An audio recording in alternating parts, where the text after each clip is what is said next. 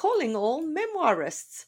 I'm so excited to let you know that I've put together an incredible all about memoir lineup for Saturday, the 11th of May from 10 a.m. to 5 p.m. Eastern Time, in which six amazing speakers guide you through everything you need to know to write a memoir that will sell. You'll get opportunities to ask questions of best selling memoirists, while also standing a chance to have your query letter live critiqued during the webinar. To see the awesome lineup and to register, go to biancamarais.com. There's an early bird promotion for the first 50 delegates who sign up. Come and join us and get your memoir groove on.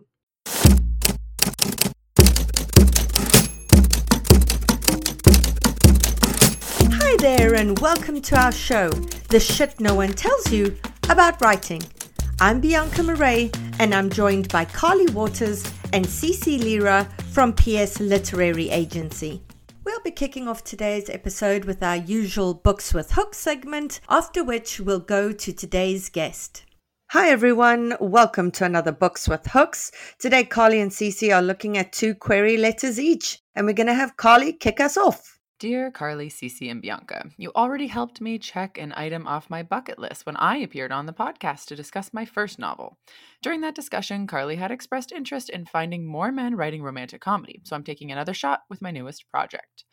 I'll spare your listeners from the sound of my voice this time, but I'm no less excited to hear your feedback please allow me to present The Love Adjustment, an 80,000 word adult romantic comedy. For fans of The Roughest Draft and The Honeymooners, will enjoy how the novel weaves together the dual POV perspective of former friends becoming lovers with the classic fake dating trope. The story centers around a handsome chiropractor who helps his estranged childhood best friend save face by posing as her boyfriend at a tropical destination wedding. Late bloomer Adam reinvented himself after high school, overcompensating for his teenage virginity with frequent casual sex, never with the same woman twice. Though he hasn't seen Courtney in 10 years, her presence across the bar distracts him enough to sabotage his latest first date. Adam resentfully dismisses Courtney when she approaches him, but can't stop thinking about her afterwards. He promised his older sister, his only confidant aware of their history and his destructive dating habits, that he won't sleep with Courtney. Anxious to make amends for casting him aside when she became popular, Courtney lures Adam to dinner under false pretenses. Her plan goes awry when her pompous ex and current boss appears with his gorgeous new girlfriend. Courtney panics and introduces Adam as her boyfriend, a lie that could embarrass her and cost her a big promotion at work. But Adam plays along and volunteers to continue the charade through her coworker's upcoming wedding in Barbados. Old scars, new secrets, and mutual attraction complicate matters, but falling in love might be the biggest obstacle to rebuilding their lost friendship. I enjoy reading stories that make me laugh and strive to infuse that dynamic into my own manuscripts. When I'm not working, writing, or engaging with the hashtag writing community on Twitter, I can be found with my amazing wife cheering for our three children on various Tampa Bay area soccer fields. Thank you for considering my query. Please let me know if I may send you the full manuscript or answer any questions you may have. Best regards, Mr. Julie. I love Mr. Julie. Right, so for the rest of you who have submitted and perhaps haven't had your work selected, please resubmit. And if you have submitted in the past and you're working on something new, please submit that to us as well. As you can see, Mr. Julie, this is his second time on the podcast. And, you know, we, we don't want to say that just because your work wasn't chosen in the past, it won't be chosen in the future. Okay, Carly, will you give us the word count and your take on that? All right, so 393 is where we came in on this one. So I agree. I love seeing people pitching us again on the podcast because I also love when authors query me, you know, say in the slush pile if, you know, I didn't pick up their first book or even if I requested their first book. And then they're like, okay, should I submit to her again? Yes, please, please always keep trying me. You never know. We never know what's going to happen.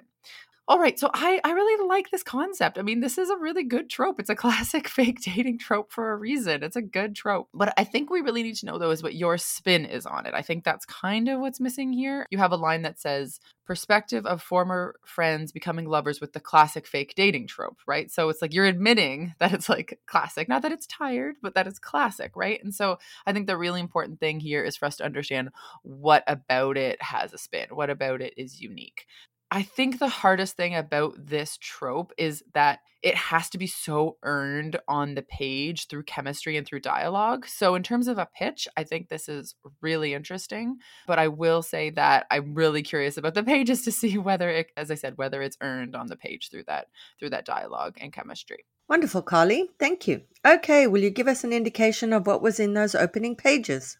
All right, so we start with a name stamp. So we have Adam, chapter one. So Adam is on a first date. He is saying he's at, you know, a nice restaurant in a trendy part of town. He's talking about, you know, the woman sitting across from him. And then all of a sudden he gets very distracted because, based on the query letter, as we know, he sees Courtney in the bar. So we get a little blast from the past. He kind of explains a little bit of their kind of friendship and exactly kind of what happened between them Um, there's a lot of description in terms of the location and what everybody looks like and he but then he kind of has to snap back to it and kind of get back to his date and they have a, a lack of chemistry date where they're not syncing and you know not answering each other's questions and both very distracted. And but he keeps going back to courtney and kind of noticing her and then she comes up to him and says do i know you? as if like she doesn't recognize him and then he's like oh crap she didn't recognize me at all. So he was kind of like i don't want to pretend that i know her if she doesn't know me. So we kind of fizzle out there in terms of their dialogue at the end of the sample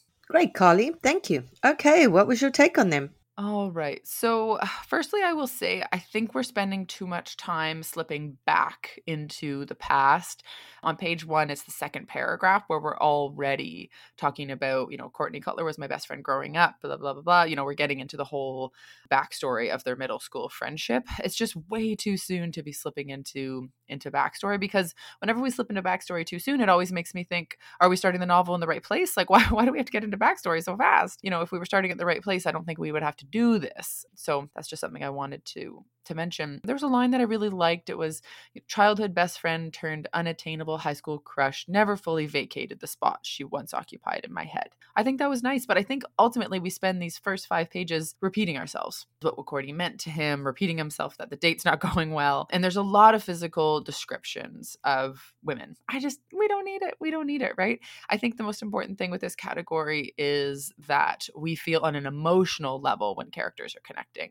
And so physical descriptions are kind of, they're not it's not that they're not useful it's just like that's not the point right? Like when we're talking about true connection and true chemistry between people we don't need to spend a number of pages talking about what everybody looks like. He's also pretty unlikable you know? And i think it is kind of a classic like grumpy sunshine kind of romance thing where maybe he's less likable and you know eventually he becomes likable but i just want you to know he's reading unlikable he dismisses this date that he's on. He says, like, oh, she'd be bored if I talked about my job. But like, he doesn't have any mm. interest in learning about her job. Like, yeah, he's distracted by Courtney, but I just don't know why he would be making so many assumptions about this woman. It makes him incredibly unlikable. We're also repeating Courtney's name a lot. And again, I think this is just because we're dwelling on this quite a bit. So a lot of Courtney's name. But at the end of the day, yeah, I, I think he's unlikable. And I just want you to know that. So if that's something where you do want to kind of make a tweak at this stage, that would probably be something you'd want to consider. Or if you know that he's unlikable and you're leaning into it, you just have to know that the reader just might not be as interested in starting with this POV. Like maybe we need to start with Courtney's POV. Just throwing that out there. Wonderful, Carly. Thank you. Okay, Cece, let's go to your first query letter. Dear Ms. Lyra, I'm a new listener to the show, but I've been greedily going through the archive and learning a great deal already. Thank you for the service you do for writers by critiquing their work, and to the rest of us for letting us listen as you do so. I hope you'll consider The Good of the Family, a 96,000 word work of contemporary literary fiction with the narrative and tonal variation of The Candy House and themes reminiscent of Transcendent Kingdom and The Book of Form and Emptiness. After working with an agent on a co authored novel, I'm seeking alternative representation for my solo projects. Sarah Stein's life changes forever when her brother Rob calls her at 3 in the morning to announce he spent the last few days sleeping on the sidewalk in Denver and doesn't want to be homeless. She and her husband Alex fly him across the country to help him get back on his feet, and so begins their journey through prickly questions of family and mental illness.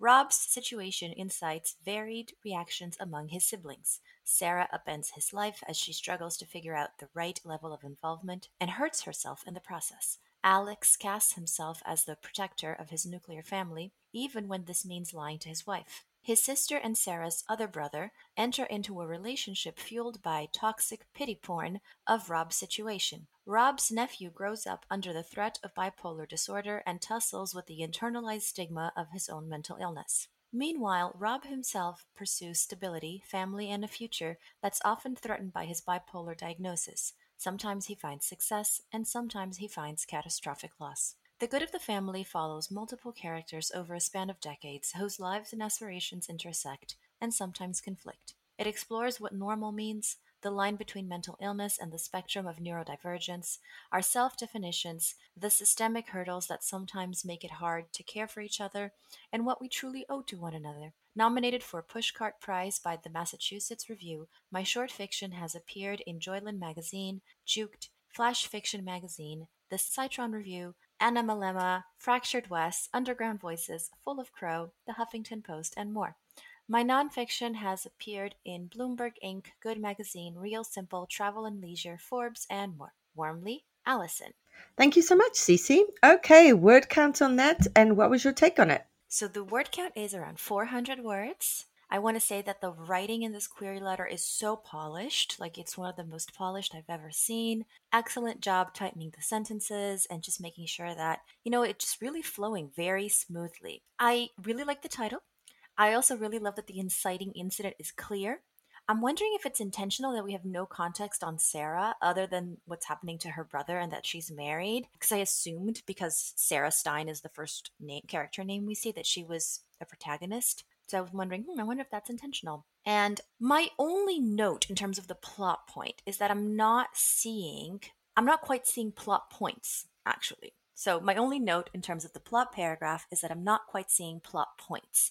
Rather, we're getting characterization and themes. It's true that some literary fiction, that's what you get. There's very, very little plot. And I love reading literary fiction.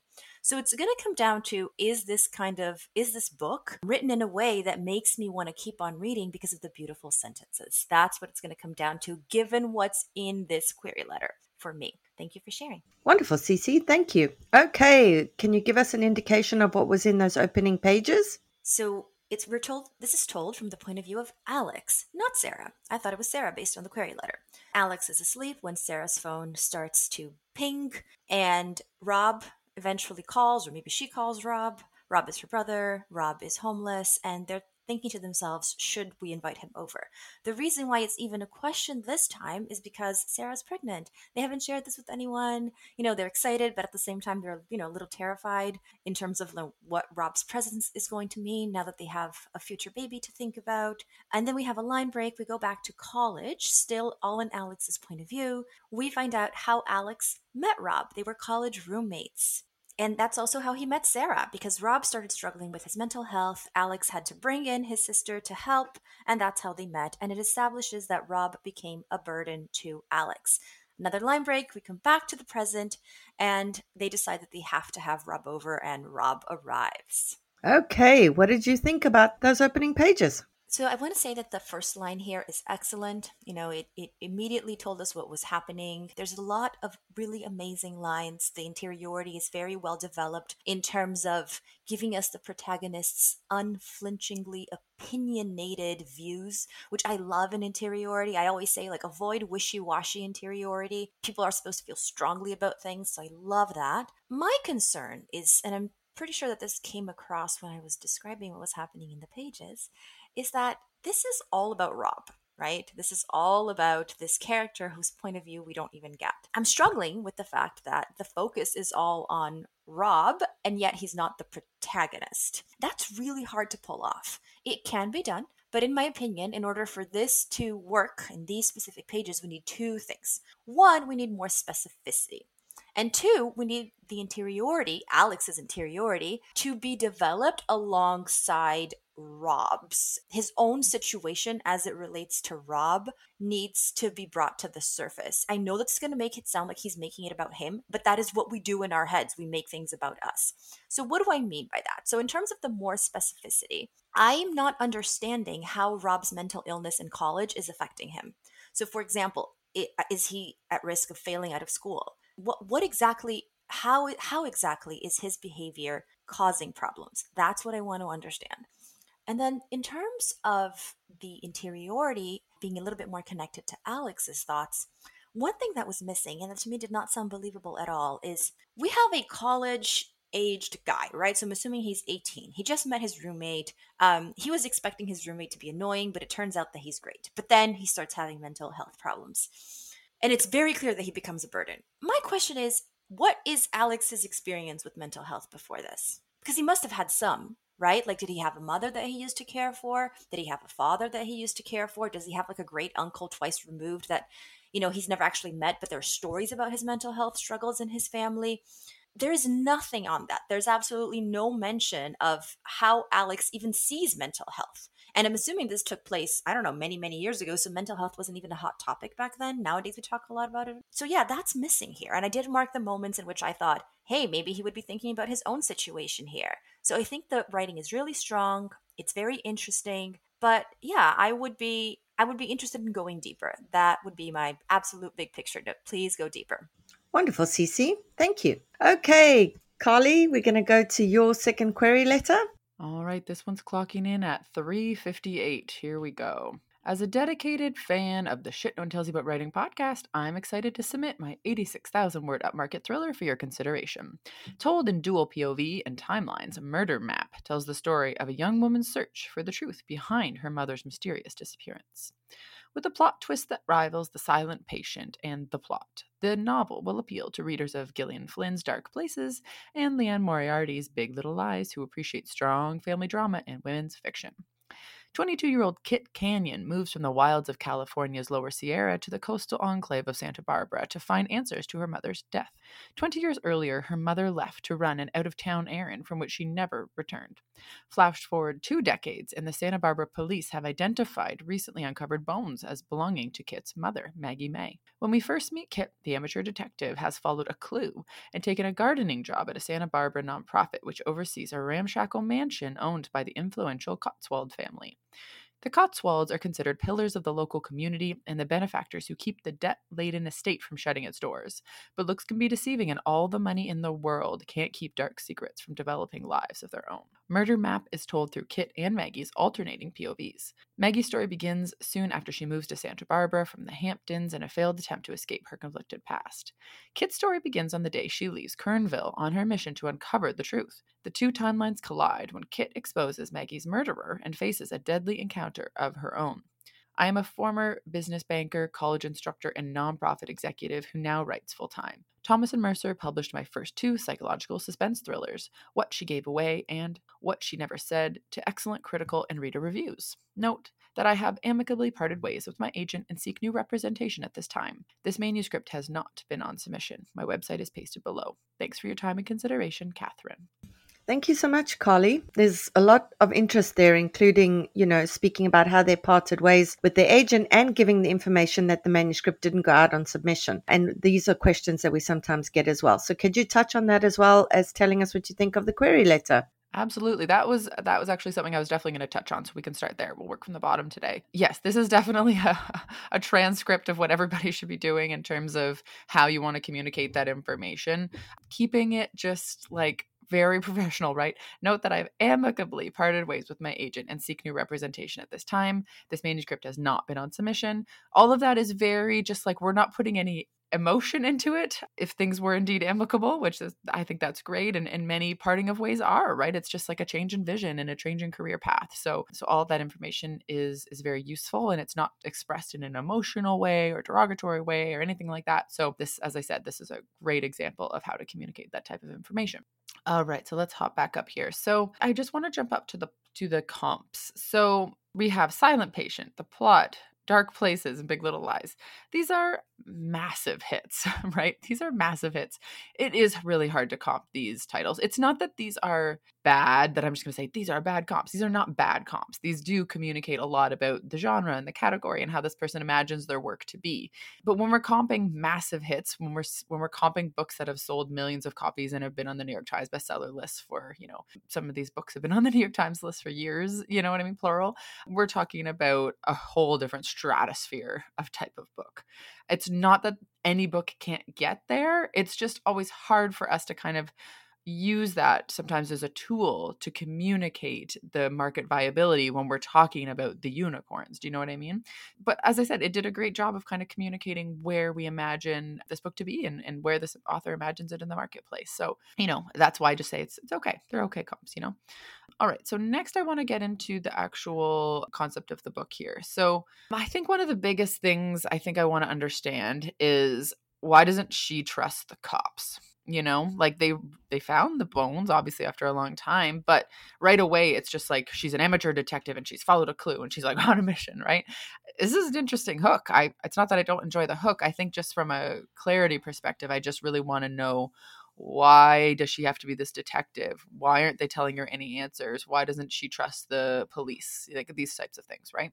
All of that type of stuff i think would be would be interesting to me. And the clue is a little vague. I think i might want to know more about like what the clue is and I'm a little bit torn about this last body paragraph where we kind of explain how the POVs are going to work. I think the only thing that kind of needs to be kept in this is the two timelines collide when Kit exposes Maggie's murderer and faces a deadly encounter of her own. That's the part I'd keep. The rest of it, I think I would probably get rid of. But congratulations on your successful book launches with Thomas and Mercer. This is a, a really interesting hook. Great, Carly. Thank you. Okay, what was in those opening pages and what was your take on them? Okay, so we start with timestamp September 2019, which is, we're told it's the present with our character Kit Canyon. She is kind of talking with somebody at home. They have a home over the river, wherever they are. We're told it is Kit Canyon. We're told right away that her, she is named after the physical Kit Canyon location. So Kit Canyon is a place. She is also named Kit Canyon, and I thought that was that was really well done. So she's talking with Sarah. We don't know who Sarah is at first, but she's packing, and she's packing up, and you know Sarah's saying, "Are you sure you're up to this? You know, are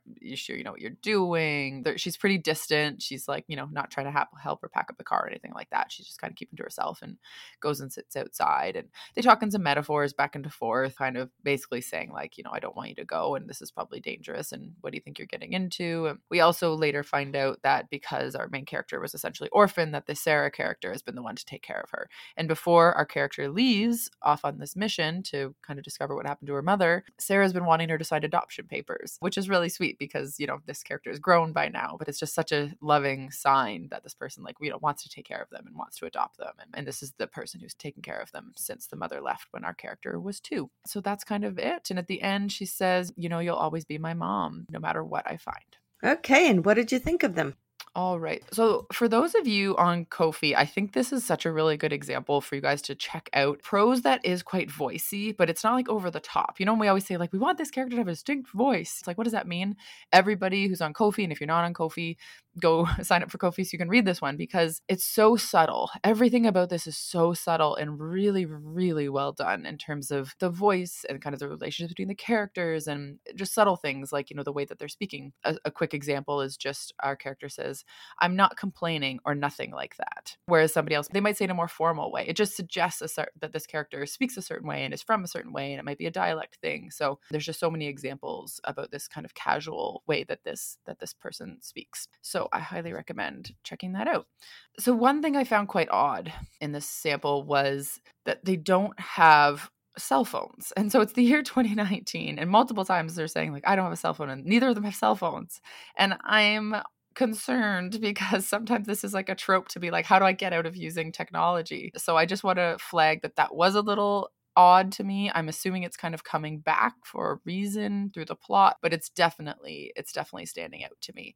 They talk in metaphor a little bit too much for my taste, I think, but I really liked it. You know, I really liked the banter between these two characters. I thought this was really strong. Wonderful, Carly. Thank you. Okay, let's go to our last query. Cece, will you read that for us? Dear Cece, Carly, and Bianca. Thank you for your podcast. I have been devouring it since summer, and it's brought me back to the conversation with the writing and writers beyond my writers group. It also reminds me to lean into specificity and keep writing because it just takes one yes. Redacted, 97,000 words, my dual timeline and POV literary novel, is a family saga that explores what happens when repressed memories and contentious familial relationships collide. Like Gabriela Garcia's Of Women in Salt, and Adriana Trigiani's The Good Left Undone, it's located outside the US and explores the relationships of complex women. Redacted follows Ligaya and Quinn, the white daughter in law she dislikes, to the Philippines where they will inter Ligaya's ex husband's remains. Returning after 26 years, Ligaya wants to pop in, have the service, and leave.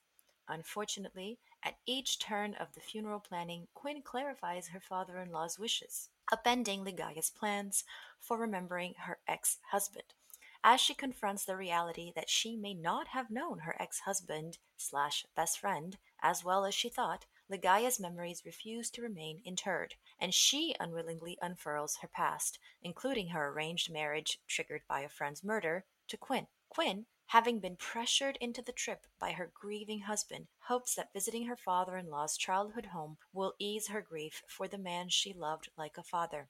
As she names his wishes and risks Ligaya's wrath, Quinn's frustrations with her own husband, who should be there too, grows. Her troubles continue as she fumbles through cultural misunderstandings, like assuming three young boys want to rob her, that paint her as an entitled white American.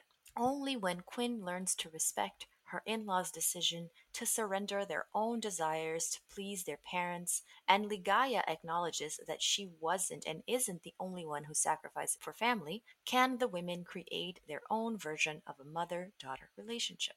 The truth in the story comes from my in laws' stories and the time I spent in the Philippines doing research. I hold an MA in creative writing from Sacramento State, where I won a Bazzanella Award for graduate creative nonfiction. In 2020, I attended the Community of Writers Fiction Workshop. My creative nonfiction has appeared in Under the Gum Tree and Correcta Review, anthologized and nominated for Pushcart Prize. Anak Sastra, July 2019, published a chapter from Redacted. The Louisville Review, Spring 2020, published a chapter from my second novel in progress. I work at the UC Davis, where I support developing writers, and in my me time, I devour literary novels, kayak fish, and cater to my giant, goofy German Shepherd. I would be so grateful for the opportunity to share Redacted with you. I intend to develop a long writing career and am looking for the kind of partnership you offer. May I send you my full manuscript? With gratitude, Bridget, last name redacted. Wonderful, Cece. Okay, how many words in that and what was your take on it? So this is at 500 words. It's a little on the long side. I have a few like small notes, things like let's italicize titles of comps, or you can also use all caps if you prefer, though I know some people like to keep the all caps for their titles only. The readability could use some work. I felt like some of the sentences, like I kept tripping over them and having to reread them to make sure that I knew like what was being said. So I would just make sure to just tighten the sentences a little bit more. I love the built in tension, right? Like a daughter in law and a mother in law, they don't like each other. They have to travel together to do something that's inherently stressful. That part is great. Built intention, it makes for a great setup for your story.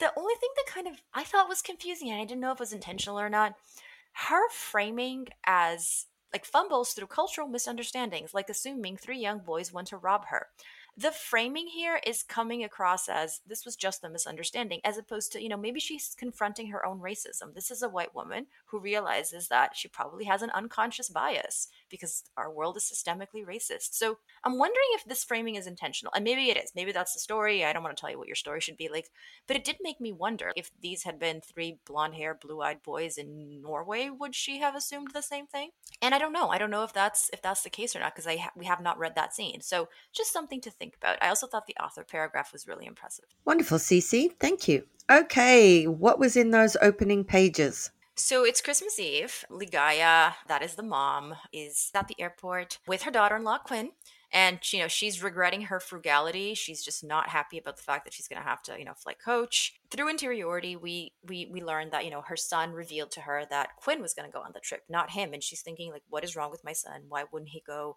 I really don't want to go with quinn. Ligaya makes it very clear again through interiority that she does not know her daughter-in-law nor does she want to. She cannot get over the fact that she has no degree.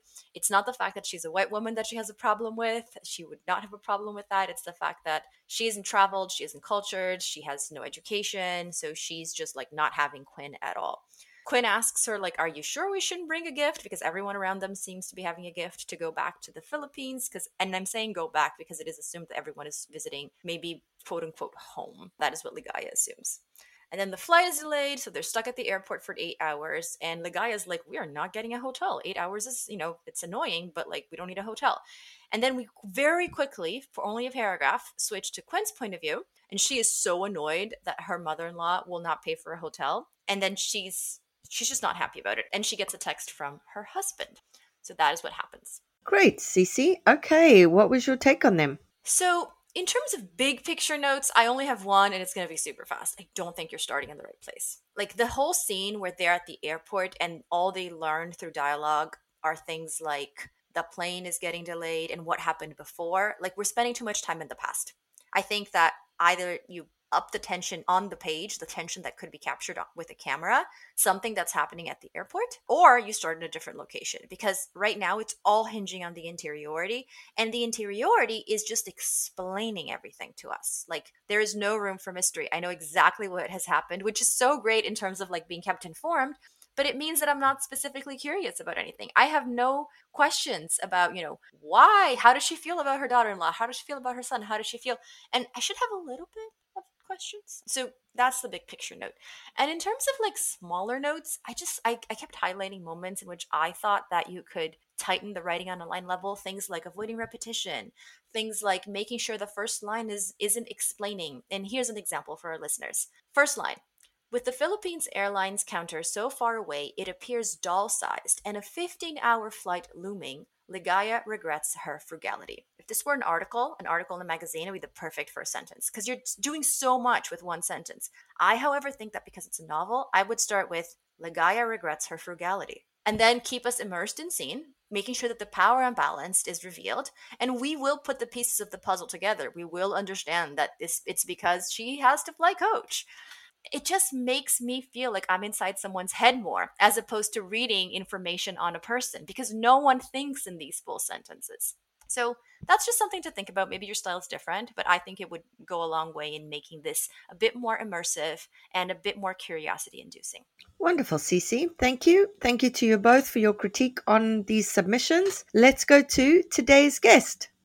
Did you know that 70% of all books are sold online via e commerce? If you're an author wondering how you can get some of that market share, this is for you. Hi, I'm your co host, Carly Watters, and I'm here to tell you how writers can work on their author brand to build an audience and convert those followers into book buyers. Do you ever wonder why so many authors publish their books and later say they didn't sell as many copies as they wanted? It happens over and over, and it's all over social media. Authors really think it's a them problem, but not always. They really just weren't shown the way. And I don't want you guys to launch a book and show up at book events and have two people in the chairs. I have helped clients launch books to the bestseller list for over 15 years. I have now built a six module, 10 hour course with all my knowledge, and that will give you the craft and book business information that you won't find anywhere else. And there's an app. Over 100 of you have already joined my new course. And writer Siobhan Moore said, I'm halfway through the course and grieving that I didn't have this information sooner. There's really nowhere else to find it. Worth every penny. Thank you, Siobhan. If you want all that info and everything that will change the course of your writing career, go to carlywatters.com slash course to learn more and use discount code POD15 for the month of April at checkout. That's POD, P-O-D 15 at checkout over at carlywatters.com slash course. Hi, everyone. This is Cece. If you're a fan of books with hooks, then you've probably heard me use the term interiority. I often catch myself saying things like, these pages need more interiority, or the interiority here needs work. And that's because interiority is a super important element of storytelling. It's what makes books unique. But as it turns out, a lot of you have questions about what exactly is interiority and how to properly weave it into stories, which is why I'm teaching my popular Writing Interiority class in a new two day format. We'll meet on Thursday, June 6 at 8 p.m. via Zoom to cover all things interiority, including the difference between interiority and emotions, how interiority is different from telling, how to leverage interiority into plot points, how to strike a balance between interiority and mystery, and more. And then we'll meet again for a live cozy Q&A session on Monday, June 10th also at 8 p.m. via Zoom, in which you'll have the opportunity to turn your camera on if you choose. If you're interested, check out the link in my bio on Instagram, and I hope to see you there. Today's episode is sponsored by mylifeinabook.com. This is probably the most thoughtful gift I've ever come across for parents or grandparents for the winter holidays as families get together to celebrate. It's a powerful way to connect emotionally with them, preserve their most precious memories, and show them that you really care. And best of all, it's an instantaneous gift. I've tried it with my own mother, Caroline, and she loved it. Every week, My Life in a Book lets you choose from a list of thought provoking questions, or even write your own, that gets sent to your relative by email. Your relative writes their answer and can choose to add a meaningful picture. This happens every week, and then at the end of one year, all their stories get combined into a beautiful keepsake book that can store your relative's memories forever and pass them on to future generations, which is printed and sent to you. You can request as many copies as you want and even get them in audio format as well. And you know how much we love audio content over here on the pod. With mylifeinabook.com, you can give those you love most a personal gift that tells them they're meaningful to you and all future generations. To save $10 off your first purchase, use discount code AboutWriting10. That's AboutWriting10 to get $10 off mylifeinabook.com.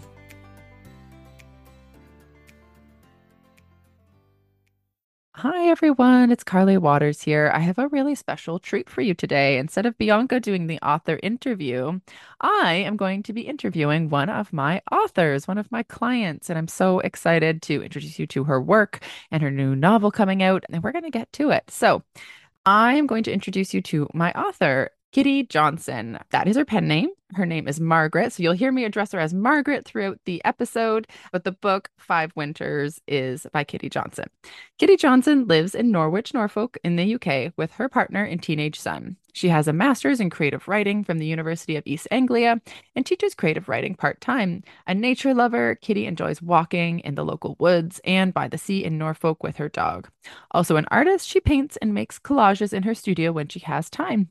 Kitty enjoys a challenge and once performed stand up comedy as research for a book, an experience she found very scary, but hugely empowering. I'm so glad to welcome Kitty slash Margaret, author of Five Winters, to the podcast today. Hi, Carly. It's great to be here. Thanks for inviting me. All right. So, for everybody listening, uh, can you please tell everybody about your book, Five Winters, and how you came up with this idea? Yes, sure. Five Winters is the story of Beth Bailey. She's been in love with her best friend's older brother for as long as she can remember.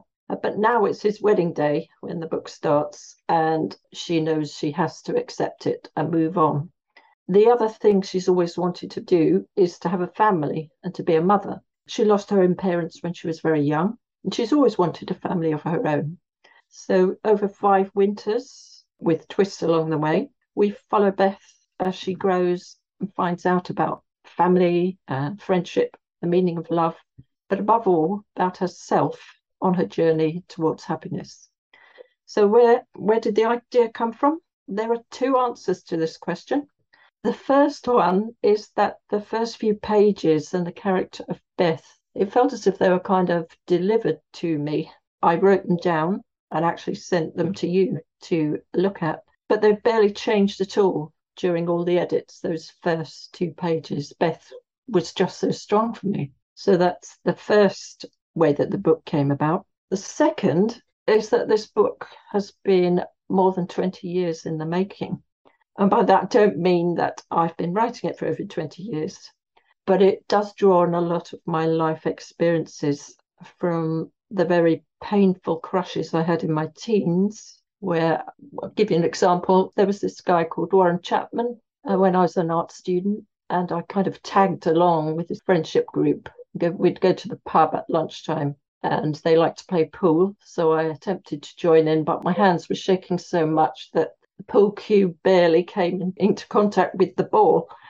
So I had all of that. I had my experience of dealing with relationship breakups, with grief.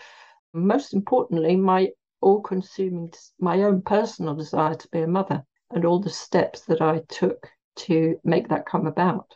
So when those first few pages of Beth coping up Mark's wedding came to me, I suddenly found a way to use all of that. And I hadn't been able to do that before, but suddenly it kind of all clicked into place. And it, it was quite magical, actually. So that's those that's quite a long-winded explanation how the book came about. Yes. Well, Beth has always been such a fully realized character. I remember when you sent me those first few pages and you said, What do you think? And I I loved it from the beginning and I very much encouraged you to kind of go off and finish it. And then when it came time to sell the book, I was really focused on how incredibly unique the structure was. That was another thing that I think was so exciting about this book because it is told if our listeners have read the book or seen the movie one day, each chapter covers a different year. This, you know, has a similar setup where we have five sections, five Christmases or kind of five holiday seasons, and we jump year to year to tell the story. So I would love for you to tell the listeners really about this structure specifically and what drew you to it as a storytelling method. Well, I wanted a structure that would be different and frankly that would grab attention because so many books come out at that time of year around about christmas or just before. So i wanted something that would be attention grabbing and that frankly would interest commissioning editors. So that was one thing. Also when i'm writing i do tend to, when i start a book i know the beginning i know the end and i usually have about three or four touchstones in between that's as far as I know usually. So the, choosing five seasons, five winters, fitted in with that. So the first winter was the beginning, the fifth winter was the end, and two, three, and four were like my three touchstones. So it felt quite natural, really. And the structure gave me something to work towards and some, some cliffhangers to work towards. And that really helped me with the writing, I think. Yeah, I remember when we were kind of in the somewhat in the idea stage or the editing stage, and we were kind of thinking about five. Like, do we need the number five? And five was such like a clean and tidy number. You know, doesn't need to be four, it doesn't need to be six. Yeah, five. Five was always the number that we came to. So yeah, it was always wonderful how the story was always the story it was meant to be. So I want to come back to what we are talking about our character Beth. And so this desire for her to become a mother at all costs is something we learn pretty early on in the book. So, what did you grapple with with kind of giving her these obstacles? And really, was she ever going to get distracted from this goal? Like, how important was this for you to kind of show through Beth? Yeah, I think that was it was really important because it's part of the it's the conflict of the book, really, to a large extent. And I, I guess I was able to draw on my own experience because I personally encountered many obstacles before I managed to have my son.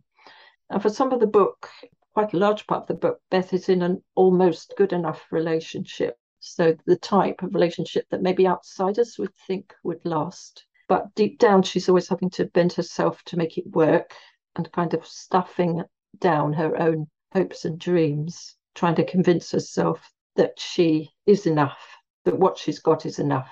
And because she's given up quite a lot to be in that relationship, it would be a huge thing to admit that she's made a mistake. So she's likely to perhaps just stick with it. And it takes a really dramatic event for her to see the situation with clarity. Without that, she might have dragged herself along for years, never feeling quite good enough, and her self esteem eroding, perhaps her dreams fading away. So once she's got over this obstacle, there are others related to the system and the people she meets, but somehow those make her even more determined. One of my favorite things about working with you, one of the things that drew me to your writing from the very beginning was what I think you do really well in all of your novels, which is the balance between light and heavy topics. I think you do this so well. In this book, we have a certain character who has some nudist tendencies. I won't tell you who that is yet. And then on the other hand, we have like these moments of absolutely deep grief. And so I really want you to kind of express to our listeners, because all of our listeners are writers, really how you approach both of these things, the light and the heaviness, into every character and every book. And, and, and what is your thought process behind all of that? Yeah, sure. I think as a reader, well, I know my favorite books are always those that make me both laugh and cry, invest all my all the range of emotions into them. So I think that's natural that I would aspire to do that myself. And a, a well-rounded character is always going to feel that whole range of emotions, I think. I'm a bit of a magpie. I don't expect I'm alone in that. I imagine most writers are. I do store away things I see or hear or experience until it's the perfect time to use them. Just the example of the naturism I'm a member of the Women's Institute, and during lockdown, we continue to meet via Zoom. And one of our talks was about naturism. So there's all these these women of the Women Institutes in their little Zoom boxes, we, the audience, and two women giving the talk in their little boxes talking about naturism, only they're in their uniform. And by that I mean they, they were naked. talking about what it's like to be a naturist and about how they meet up for drinks and play sport and go hiking. And it was just pure gold, and I knew how to use it somewhere. so that's how that got tucked away, my magpie tendencies. On the other end of the scale, um, having been bereaved myself, another thing that got stored away was the extreme hurt when people who haven't suffered bereavement can't find a way to talk to the bereaved person about it and don't think they realize how hurtful that is. So that's an, another example of the type of thing that I store away until I can use it. And I think I have a really good emotional memory. The detail all of those hopeless crushes and unrequited love that I went through, for example, I remember vividly, even though it was quite a long time ago. And more recently, when I lost my mum, who I adored about five years ago, it's not something you forget. And those kind of things keep popping up. Even though you think you've dealt with them, they pop up and they can all be used. In terms of how you store all this information, it sounds like you have a beautiful memory, but do you keep notebooks? Do you keep different files open on your computer? How do you store how do you store all of these magpies? well, I teach creative creative writing and I always encourage my students to keep a notebook, uh, but I don't do it myself, I'm afraid. I just it just seems to stay in my mind. Luckily, hopefully I'll continue to do so. Are you ever worried that they're going to float away on you? You have such confidence they're always going to be there when you need them. Well, they, they just always seem to. I suppose if you've got a personal connection to something and it moves you, then it works for me. Yeah. Well, it works for me too because it always comes out in your stories. And I can't wait for everybody to read this book and, and experience it as well. Talking about grief a little bit, as I said, you write grief extraordinary well and i know it comes from such a an emotional personal state and we talk actually often on the podcast about grief because it's one of the hardest emotions to actually capture in a really story forward kind of way and so and somehow you always you always manage to do that in a way that helps propel the story along. Can you talk a little bit about structurally how you use grief to move stories forward? Yeah for actually getting across the emotions of grief. I suppose it's similar to how an actor might prepare for a role. They search back into their experience to find some something, a time when they've experienced that and bring it out again, use it again. And I suppose it's similar to me when I'm writing. But I've got experience myself of when a big emotional event like a bereavement or a relationship breakup can have the effect of suddenly making you see things with incredible clarity, with sharp focus. And I suppose I, I well, certainly in Five Winters, I've used that experience, which I've experienced myself, that suddenly something happens that puts relationships and friendships under the spotlight and leads to action. And I think that's just a perfect way for moving a story forward. And your stories are so, and I talked about this before, but we laugh, we cry, there's such a beautiful, heartwarming experience, and, and people want to spend time with your words because you make us feel all these ways.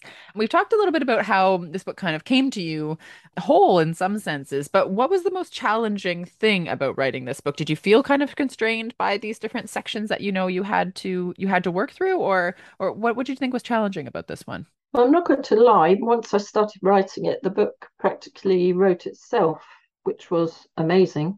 It was almost as if it was there waiting for me. But as I've already said, that was based on more than 20 years of it simmering in the background without me even realizing it was on the hot plate. So all of that is writing as well, isn't it?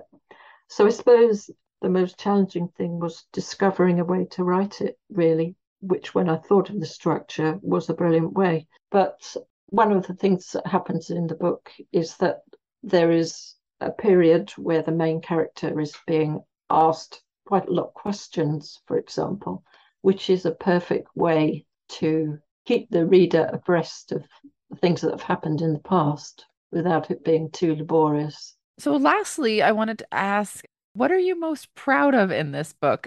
What is it that you're just most excited to get it out there in the world and experience that with with readers and, and how they feel about it? Well, I I love feeling that I've really done Beth justice in this book. I've been able to explore who she is, why she is as she is, and why she makes the decisions that she makes. I feel like I've been able to bring her to life and make the reader care about her. So I'm really proud of that.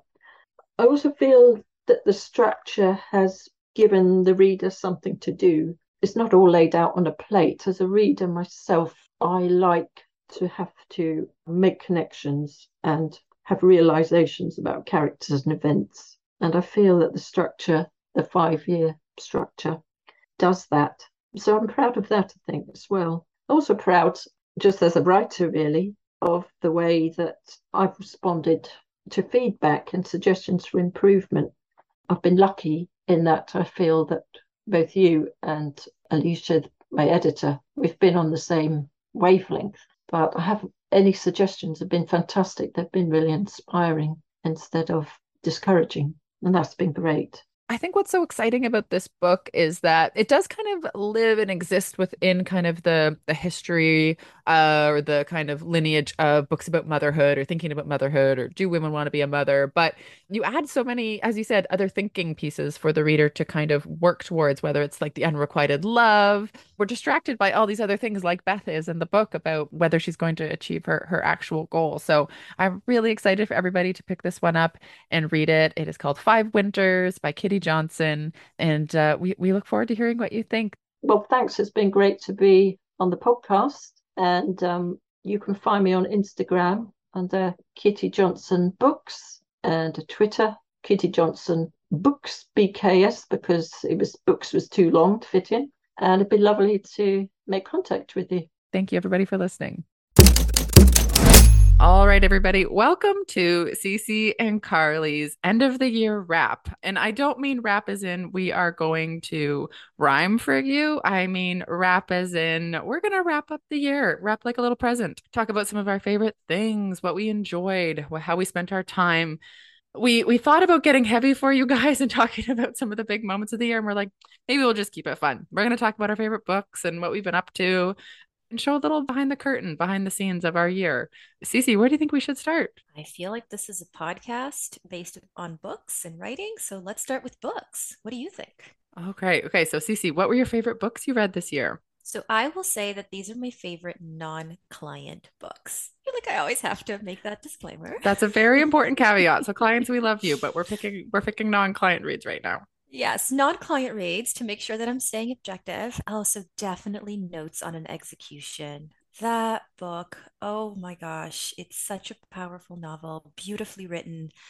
The writing is absolutely gorgeous. I am a fan of beautiful writing. So I think on the literary fiction side, I will definitely go with that one. What about you, Carly? So I cheated. I picked three. So I picked a nonfiction. I picked a nonfiction, a fiction, and I did pick a memoir that I might talk about as well. I mean, memoir is always in its own category. So for the nonfiction, I love thinking critically about our culture. And I think a big piece of that right now is wellness culture. So I love books that think critically about wellness. And so I really love Gospel of Wellness. It was by a journalist that came out this year. And I think it came out in September. And it just it really unpacks everything from like the clean eating movement to dieting to all these like boutique fitness crazes to like how much the wellness industry is worth and it's in the billions and like where it's going and how it's replacing religion. I don't know. I was obsessed with it. I really really like that. So i would highly recommend Gospel of Wellness. And then on the fiction side, I'm not quite done yet, but I picked this for my book club pick. And everybody messaged me because I posted on Instagram and was like, this was my favorite book of the year. So I think this is going to be one of my favorite books of the year Lessons in Chemistry really liking that one. And i think I, i'm also really interested in and you guys who have read this can also dm me or or tweet at me if twitter still exists when this comes out. So i'm so interested about the cover. So the cover is a bit commercial the us canadian the north american cover. And the uk cover is a lot more kind of like upmarket to literary. And i've seen the cover in other markets and so I'm so interested. Like, I think this does fall into uh, upmarket fiction, but it's been so interesting me, for me to see how it's been kind of positioned. So send me a tweet or a DM. Do you think the book is upmarket, commercial, literary? And did you think it was packaged in the right way? That's a question for my listeners. this was already on my TBR and now it's just moved up. Like, and the reason why I really, really wanted to read it is because editors keep telling me about it when I have like catch up calls with them. You know, we always ask editors, so what are you looking for? And everyone's always saying, you know, anything that is like lessons in chemistry. And I'm like, well, I have to go read that book. And I so agree. Like the cover that I saw, I only saw the cover we have over here. It feels like a very fun, light commercial read, which is great so I was not expecting the depth that I guess that might be an unfair word, but I think people know what I'm saying, right? That that kind of literary, more literary, more market depth. Yeah, yeah. I think it was a really cor- I think it was a really conscious choice the way that they chose to position it, and that cover is being used for comps. Like a lot of people are now riffing off of this cover, so I think it's inspired a new kind of wave of cover design. So I think editors are comping a lot of things about it, which is very interesting to me. The cover also has one of those little like kind of like hints co- cover so like everything in the cover represents something which i think is is really is really fun oh and then the memoir that i picked as i said i cheated and can i books. can i guess yes is it i'm glad my mom died yes it is i just finished it yesterday and holy Batman. Like, what a life. Like, the writing is phenomenal. It made me so sad but she she's written it with such humor and self-awareness. Yeah it, i was honestly just just an incredible read. So yeah i posted about that this week that i had finished that one. Cece have you read that one I have, and I loved it. I so appreciate it. You know, for anyone who's writing a memoir, like the way she captures the evolving consciousness of a child. Tara Westover did that in Educated too. And, you know, she did this in this book, and it was just like mind blowing. When we are in scene and she is a child, I feel like I am listening to a child. Of course, with with the writing that could never be expected of a child but the the awareness the awareness the way she captured that and we're always in scene, we're always moving, it's pacey, but at the same time, there's still time for introspection and insights and revelations. And it's just really great. Like it's she doesn't waste strong... any words, right? Like every chapter, mm-hmm. I think there's like a hundred chapters, like or 90 chapters. Everything's really short. And so every single chapter is a scene, right? It's telling us something. And we move a little bit in each section, but wow, that was that was phenomenally done. And talk about package, right? Like what an incredible, like that retro style cover yeah, that was that was incredible. Incredible, so good. And then I think for my runner up, I'll say Take My Hand by Dolen Perkins Valdez. Um, it was really great too. I really, really loved that. So, so many great books this year. And I wonder what books we'll be talking about next year. Good question. Lots to come. Lots to come. Okay, so now I want to throw it out to. I mean, we are a podcast. We love our own podcast, and we are. We also listen to other podcasts. So, Cece, what podcasts have you been listening to this year? I will mention the same thing non client podcasts. I have some clients who are very talented podcast hosts. So, my obsession, I see podcasts as like a way to stay informed. And when it comes to that, I listen to The Skim. The Skim, they have a weekly podcast that just breaks down the news, distills it in a way that's very easy to understand, gives you context. You don't, don't they don't waste any time. I love that. And I think they come out with it every Thursday, but I listen to it on Fridays. So I love that. And then when it comes to fun, I'm a big psychology buff. So for me, it's all about Esther Perel and science versus too. Like I really love those podcasts. I love like unpacking things that we think we know everything about, but then we don't actually know. Things like our eyeballs. There was an entire episode on science versus our eyesight and how our eyesight is changing because of screens and stuff like that. And it was so interesting. And like I said, like with Esther Perel and where should we begin and how's work? I just love discussing relationships because I'm completely obsessed with the dynamics of all types of relationships, whether it's siblings or romantic relationships or anything else. So yeah, that's what I do with my free time. I'm a total nerd. What about you, Carly? Yeah, that's a great question. So, fun fact about me. So, I I love podcasts. I love storytelling in any form. The audio world is so interesting to me because we spend as agents and, and so many people kind of in today's society, we're just staring at our computers, right? Emailing all the time. I read just tons and tons on my on my Kindle app and on my computer. So obviously listening is such a such a great way to kind of take in content in another form. But I, at the beginning of the year, had a little bit of like information overload podcast anxiety because I would see on the little podcast app, like, you have like however many, like hundreds of hours, right, of, of content to listen to. And I was like, oh my God, I am so stressed about how much I want to listen to and how little time. So I had to take a little podcast break actually earlier this year and just like slow my roll, calm my my listening anxiety. I also feel this about books sometime, you know, when we just we have such a long TBR list and then we can't get to it and it's like, holy shit, like there's so much great content out there and my life is going to be so short and I'm not going to I'm not going to get to it all. So got a little existential for you there, but I am back on the podcast kick and some of my favorites are I really liked Amanda Montell's book. And so she had her podcast, Sounds Like a Cult, kind of based off of it.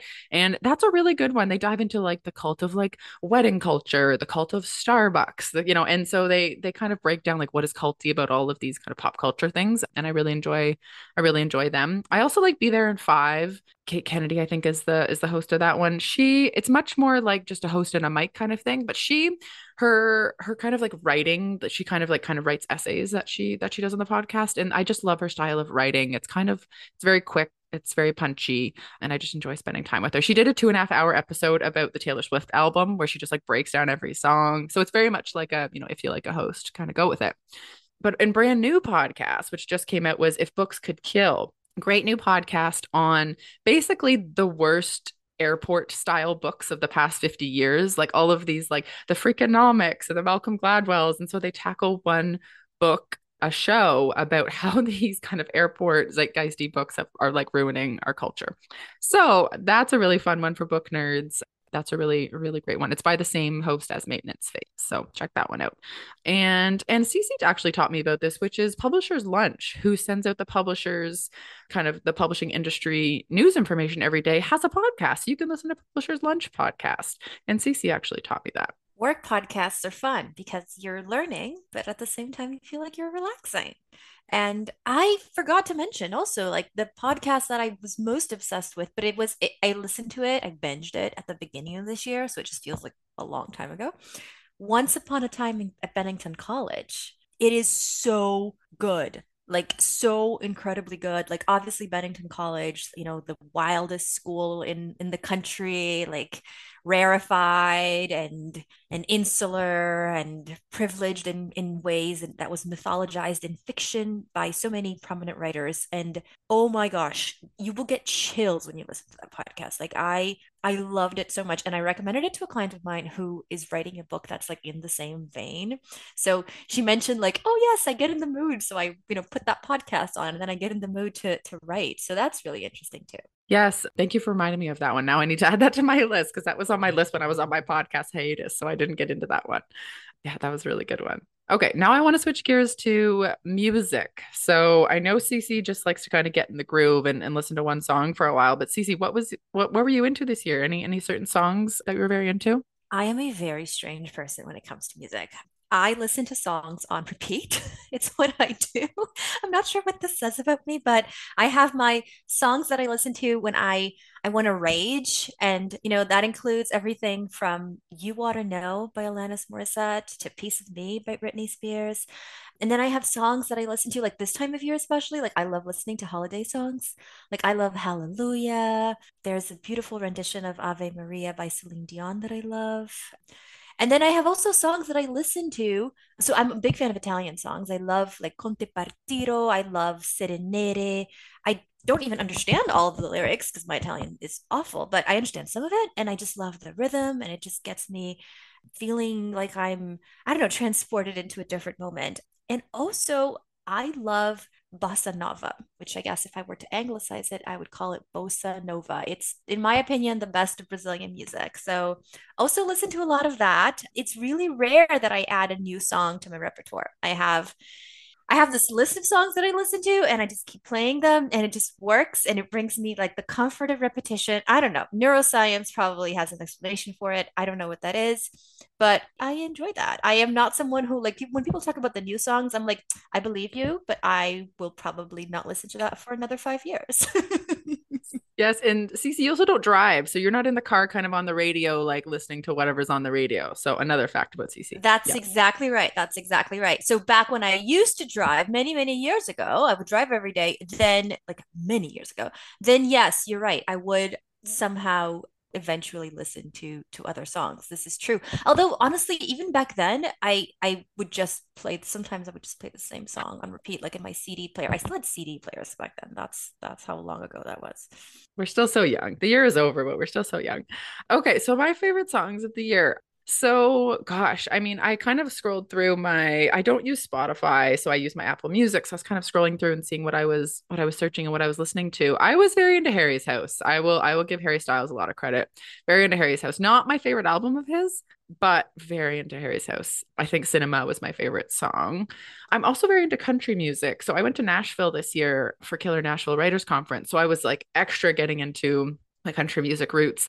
I grew up in the country. I went my my elementary school was like surrounded by cornfields on all sides. Very much a country a country girl at heart, a small town girl at heart. So I always yeah, I feel like I have to come back to those country roots. Garth Brooks, you know, reminds me of my dad and yeah, so anyway, very much a country girl. So I was getting into a lot more country music this year.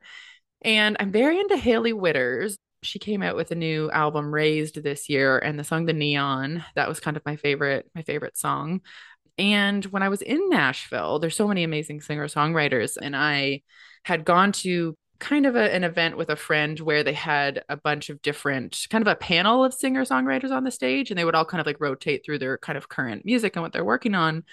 And so there was this songwriter on stage and he blew me away very much like chris stapleton if you're into chris stapleton his name was Matt. I don't even know how to pronounce his last name. K O Z I O L, Koziol, Matt Koziol. And he has an album called uh, Wild Horse that came out this year that I was very into. The entire album is phenomenal. And he's even better live. And he actually opened for Hailey Whitters a little bit this summer. So that's kind of that's kind of my vibe. Very much trying to listen to as many female country artists as I can. Oh, and uh, I just had another thought. This is very much just a a wild card of an, of an episode here. Another one of my favorite books this year was Her Country. And that was about women in country music and kind of how they've been pushing back against the patriarchy. So there's another one of my favorite books of the year, Her Country, H E R, Her Country. And then I also was on the, listening to the radio not that long ago and i heard this song come on and i'm very also speaking of kind of female singers very into female rock bands i love the beaches and i heard this song called control by monowhales all right. Well, everybody can go now listen to all these great songs that I suggested. And Cece, I feel like I I didn't know that much about your your Italian music interests. So we're learning lots about each other. I like listening to songs when I don't necessarily understand the lyrics because it just makes me connect in a very strange way with the language more.